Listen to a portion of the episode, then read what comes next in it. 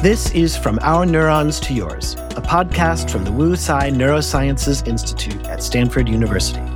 On this show, we crisscross scientific disciplines to bring you to the frontiers of brain science.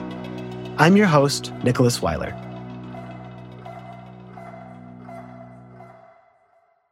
We are going to start today's episode with this thought experiment. Pretend you're the size of a molecule and you're able to sit right on the opening of a human ear canal. You're exactly at the interface between sound in the outside world and sound entering the ear on its way to the brain. What exactly happens next? What is the process by which sound becomes information? And more specifically, what is the process by which human speech is transformed into meaning? I can explain all of the stuff that happens in order for people to understand language. Laura Gwilliams studies this very question as a faculty scholar at the Wu Tsai Neurosciences Institute. So, first of all, take the auditory signal of speech. This is, is just fluctuations in air pressure that some of those fluctuations of the air particles travel down our ear canal and beat on our eardrum, then the fluctuations of the eardrum actually get amplified by these tiny little bones that are connected to the eardrum. So this takes very minute fluctuations and, and amplifies them, makes them more extreme. Those vibrations then get sent to what's called the cochlea. It looks like a snail shell, but it's only about a centimeter or so tall, so it's, it's quite tiny. The cochlea receives these vibrations, but what's really amazing is that this cochlea contains tiny little hair cells. But they're basically little sound sensors. Exactly. So these little hair cells vibrate. You have some hair cells which like to vibrate when the pitch of the sound is high. These cells lives at the very beginning of the cochlea. And then as you travel down this little nail shell structure, the hair cells prefer to vibrate to lower and lower frequencies. So if you're hearing, let's say, a bird chirping, the hair cells at the base of the cochlea are going to vibrate. Versus if you hear a foghorn, that's going to be the hair cells at the what's called the apex or the, the tip of the of the snail shell basically splitting up the sound that's coming in into like high pitches and low pitches and everything in between so that you've now got all these different channels that you can interpret. Exactly. Then all of these hair cells connect to the cochlear nerve or the auditory nerve, sometimes called. At this point, the signals are no longer kind of analog in terms of vibrations and movement. Now we're talking about an electrical signal. So it's now been transformed into electrical impulses. These electrical impulses travel through the auditory nerve. They reach the brainstem. Some complicated things happen that I won't talk about. These go to the midbrain, and then finally they go to the thalamus, which then finally actually connects to your brain. Well, so there are a bunch of steps in this process to get from the ear all the way to the brain. It sort of has to jump several times. Right. So the auditory signal, once it reaches your cortex, has actually gone through a lot of pre processing and manipulation before it's even reached your brain. Once the signal reaches auditory cortex, this organization by frequency. So if you remember, I said that the cochlea at the base is going to prefer high frequencies and at the tip is going to prefer low frequencies. This spatial organization is maintained in the primary auditory cortex. So if you were to look at the neuron in primary auditory cortex, you're going to see that there is a gradient of frequency. So as you're kind of hitting the notes on a C major scale, as you're going from low to high, the neurons that are fire are going to be different, but they're going to be neighboring with neighboring frequencies. So it's got this map of frequencies that's maintained in the brain. That's so cool. Yeah, it is. And up until that point, we can say that the way the human brain processes sound and the way that, say, monkeys or even certain types of birds uh, process sound are pretty similar. Right. This is how we hear the world around us. Exactly. But then you have speech comprehension or language abilities, which then are all built on top of these kind of basic auditory processes. So it believed that the information gets uh, routed to primary auditory cortex, and there is a higher order auditory region which lives right next door in the temporal lobe, which also processes acoustic properties of the speech, but it over represents or is extremely precise at processing the type of sound features that are very relevant for speech neurons in this brain area will code the difference between, let's say, a P sound and a B sound. And will code that difference in a more precise way than you would get from just looking at the auditory signal alone. And are these hardwired in the human brain? Like, are we born with the ability to hear these different sounds? Yeah, I love that question. So I actually I was listening to some previous episodes of this podcast and I know you had some guests that were talking about how babies are citizens of the world, that they are able to acquire speech distinctions across any language. That was our conversation with Carla Shatz, I think. Right. I really enjoyed listening to that one. But if you're not exposed to a language, let's say the first time you are exposed, you are 32 years old, you will not have acquired the ability to essentially perceive the difference between these subtle distinctions in the same way you can distinguish them in your native language. And this is not something that you can acquire. And maybe you can kind of appreciate either if you've tried to learn a language yourself later on in life, or if you have spoken to others, it's possible to acquire the syntactic structure, the meanings of words but it's very hard to produce speech with a perfect accent. And it's also very difficult to perceive these differences in speech as well. In the perception side, there is a saving grace. Context help to disambiguate some of these uncertainties that you might have if you were just presented with a syllable path ba but these abilities are something that you need to acquire early on. And the um, interesting thing about language is that we have these individual speech sounds which get combined to form syllables, which you can combine to form words and then whole phrases and whole sentences. It seems that not just different parts of the brain, but also different sizes of ensembles of neurons are recruited when you're processing different properties of language at these different levels of abstraction and complexity. In general, we understand much more at the lower level of this hierarchy. So, how the individual speech sounds are processed. And as you climb up the hierarchy to be much more symbolic and hardcore language and less sensory and auditory, it becomes much more challenging to study than the, the lower level. And this is one of the things I really wanted to delve in with you in this conversation, which is I was just thinking about what we do when we're listening to speech or what listeners are doing right now as they're listening to us have this conversation. We're not speaking in complete sentences all the time. There are interruptions, there are non sequiturs. It's amazing that we can keep track of conversations at all, but you don't have to think about that. Our brains are so wired to, to do that we just hear meaning in each other's words. So I'd love to hear, sort of based on your research and the research that you and colleagues are starting to do, it, looking at these higher level representations of meaning and sentence structure and these bigger picture things. Does that perception map on to how the brain produces and represents speech? I mean, is, are we doing it at the level of meaning? Yeah, so the short answer is that we're doing it at all levels at the same time.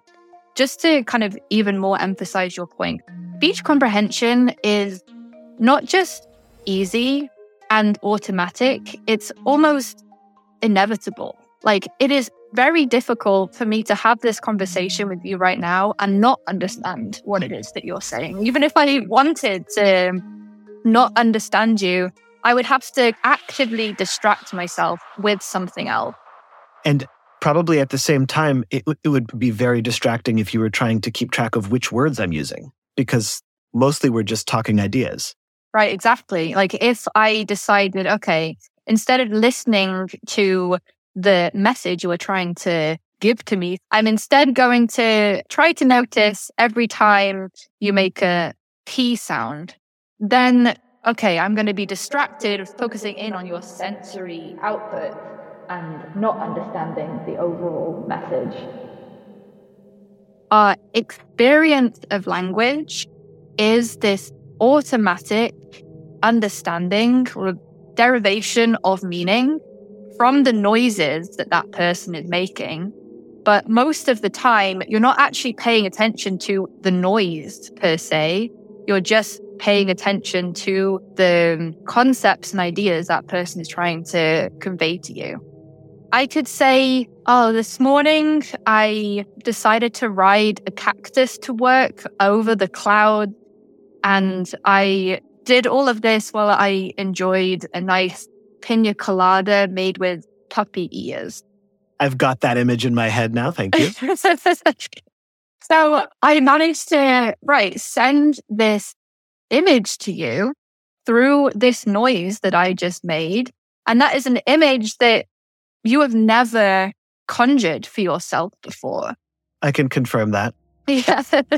we have this amazing ability to be creative and convey new ideas and know that the person we're conveying them to will understand. That is no small feat. And yet, the kind of speed and automaticity with which it is achieved is really remarkable. Now, one thing you said was that the brain has to do processing at all of these levels at the same time. I'd love to hear more about that and, and any of the other sort of specific problems that our brains are solving without us even noticing. Right. So, this is an extremely complicated problem. And the way that this is solvable is the brain has access to many different types of information about the speech at the same time and uses all information together to disambiguate what it is that's going on. So let me be a little bit more hmm. concrete. So you can make, let's say, a broad stroke distinction between the acoustic signal that's coming in and all of the stuff that you've learned about your language and about how interactions usually go with other individuals, which set up pretty strong expectations about what it is that person is about to say to you. And so you have bidirectional flow of information, the actual speech sounds that that person is making, coupled with my very strong expectations of what speech sounds that person will make and what types of concepts and ideas they are going to convey to me. If I'm talking to you and let's say we're on the street and a, a very loud truck goes by, which completely distorts four seconds of your speech. I could probably figure out that four seconds based on the context of the conversation and all the sentences that have come before that. And vice versa. Let's say it is the first time that I'm talking to you and you introduced a, a completely new topic to me. Well, I don't have any expectation about what it is that you're about to say but I can use the acoustic input that you're producing in order to understand the speech sounds, to form the words, which then create context, which then feeds into this subsequent bidirection between my expectation and the sensory signal. Wow. So we've got these two streams coming together, what we're hearing and what we're expecting. And we're sort of at the interface there, figuring out what it is that's actually being said. That's so interesting. One of the other things that I wanted to ask about is there's also this component of time. At the same time as we are trying to get our brains aligned on the specific words or the specific ideas that we're saying, we also have to keep track of what you said before, sometimes within a word and sometimes within a whole sentence. As I think I've mentioned on the podcast before, I'm working on learning German. And, you know, in German famously sometimes has a tendency, the verb to the end of the sentence to put which, you know, for my brain is challenging because I didn't grow up with that. But it's something that we have to do in all languages, right? You have to be able to hold on to one idea while you figure out what it's referring to later on in a sentence.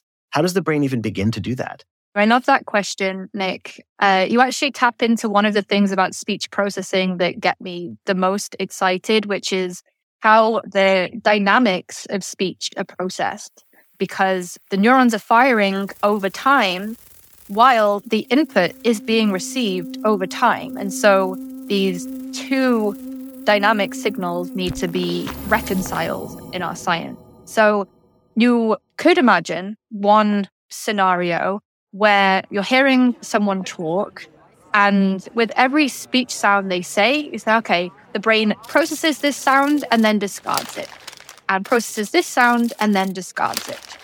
But instead, what seems to happen is that the, the brain processes, let's say, that this was a P, like Peter, and not a, a B, like baboon. and it actually holds on to that information for hundreds and hundreds of milliseconds, up to about a second after that speech sound has disappeared from your cochlea. In brain terms, that is a really long period of time to keep information around. Why does the brain do this? Well, it does it to solve exactly these types of conundrums that, that you're raising, which is that language, especially when received in the auditory modality of speech, you need to be able to combine and make link between things that are not next to each other. So if I say, I like Melinda, yesterday she told me that she bought a donut, whatever. When I say she, you need to link that to knowing that that was Melinda, who is she. And it seems that one way that the brain solves this is by essentially keeping a, buffer of the information around, waiting until it receives the corresponding say object. Let's say that it needs to link that to. And this speaks, I think, again to the brain is processing multiple properties of language at the same time. Let's say with the bottom up sensory information, also the, the top down, more semantic conceptual information. But it's not only processing multiple properties of speech at the same time, it's doing so over multiple time periods at the same time as well. The brain is extremely greedy in terms of the information that it keeps around in order to do everything that it can to disambiguate and figure out what message this person is trying to convey. Hmm, that's so funny. And that reminds me, you know, I've been thinking as we're talking of what we're now experiencing with speech to text or speech recognition technology, right? You can speak to Siri or Alexa or Google Assistant and get a response, which means that the system is able to process what you're doing. Is that in, inspired by how the human brain works, or is it does it work completely differently? These systems work very differently. The difference between the human brain and these automatic speech recognition systems are probably most prevalent when you look at one, how much information they need to consume to be able to get something like human level performance. Like they need to have been trained on multiple lifetimes worth of data. Where if you compare that to the comprehension abilities of, say, a five year old who have received much less data, it's just an incredible differential of how much information these systems need in order to achieve. Right. So somehow we do this as humans so much more efficiently. You know, kids start talking at a year and they can understand some language before that. So they don't have that much data. And somehow our brains are able to just lock on. We've got these systems built in to how our brains function that are really tuned to pick up and understand language. Yeah. It was a, a big discussion for a long time. And I, I guess this, the discussion is still ongoing as to how much of this kind of processing architecture and say in kind of data science terms, how many of the parameters have already been trained before we're even born. Maybe that is part of how we're able to acquire language so quickly and so easily. We essentially have some pre training through our evolution that gets us ready to process the information, to use that in order to obtain comprehension abilities. Interesting. Well, it seems like studying speech gets at one of the core questions of neuroscience. How do we represent meaning in our brains? What do you think we can learn about our minds studying how we understand speech? Yeah, thank you. I think that in studying speech comprehension, you're also studying the broader question of how concepts are stored and accessed and manipulated. And in some senses, I see speech and language processing as our gateway into the mind more generally. This is the way that we kind of express what's going on inside our heads. And by understanding how language is actually organized and accessing these different thoughts and ideas and emotions, it leads you to better understand those thoughts, memories, and emotions that are actually encoded in neural activity. And so, in many ways, it's the road to understanding the human condition more generally Absolutely. Yeah, it is a really exciting area of research. And I have so many more questions I'd love to ask you, but unfortunately, we're out of time. But thank you, Laura, so much for, for joining us on the show. Yeah, thank you so much for having me. Thanks again to our guest, Laura Gwilliams. For more on Dr. Gwilliams' work, check out the links in the show notes. We are very excited for season two of From Our Neurons to Yours. If you are too, please take a moment to give us a review on your podcast app of choice and share this episode with your friends. We'll link to Apple Podcast reviews in the show notes. This episode was produced by Michael Osborne with assistance from Morgan Honaker. I'm your host, Nicholas Weiler.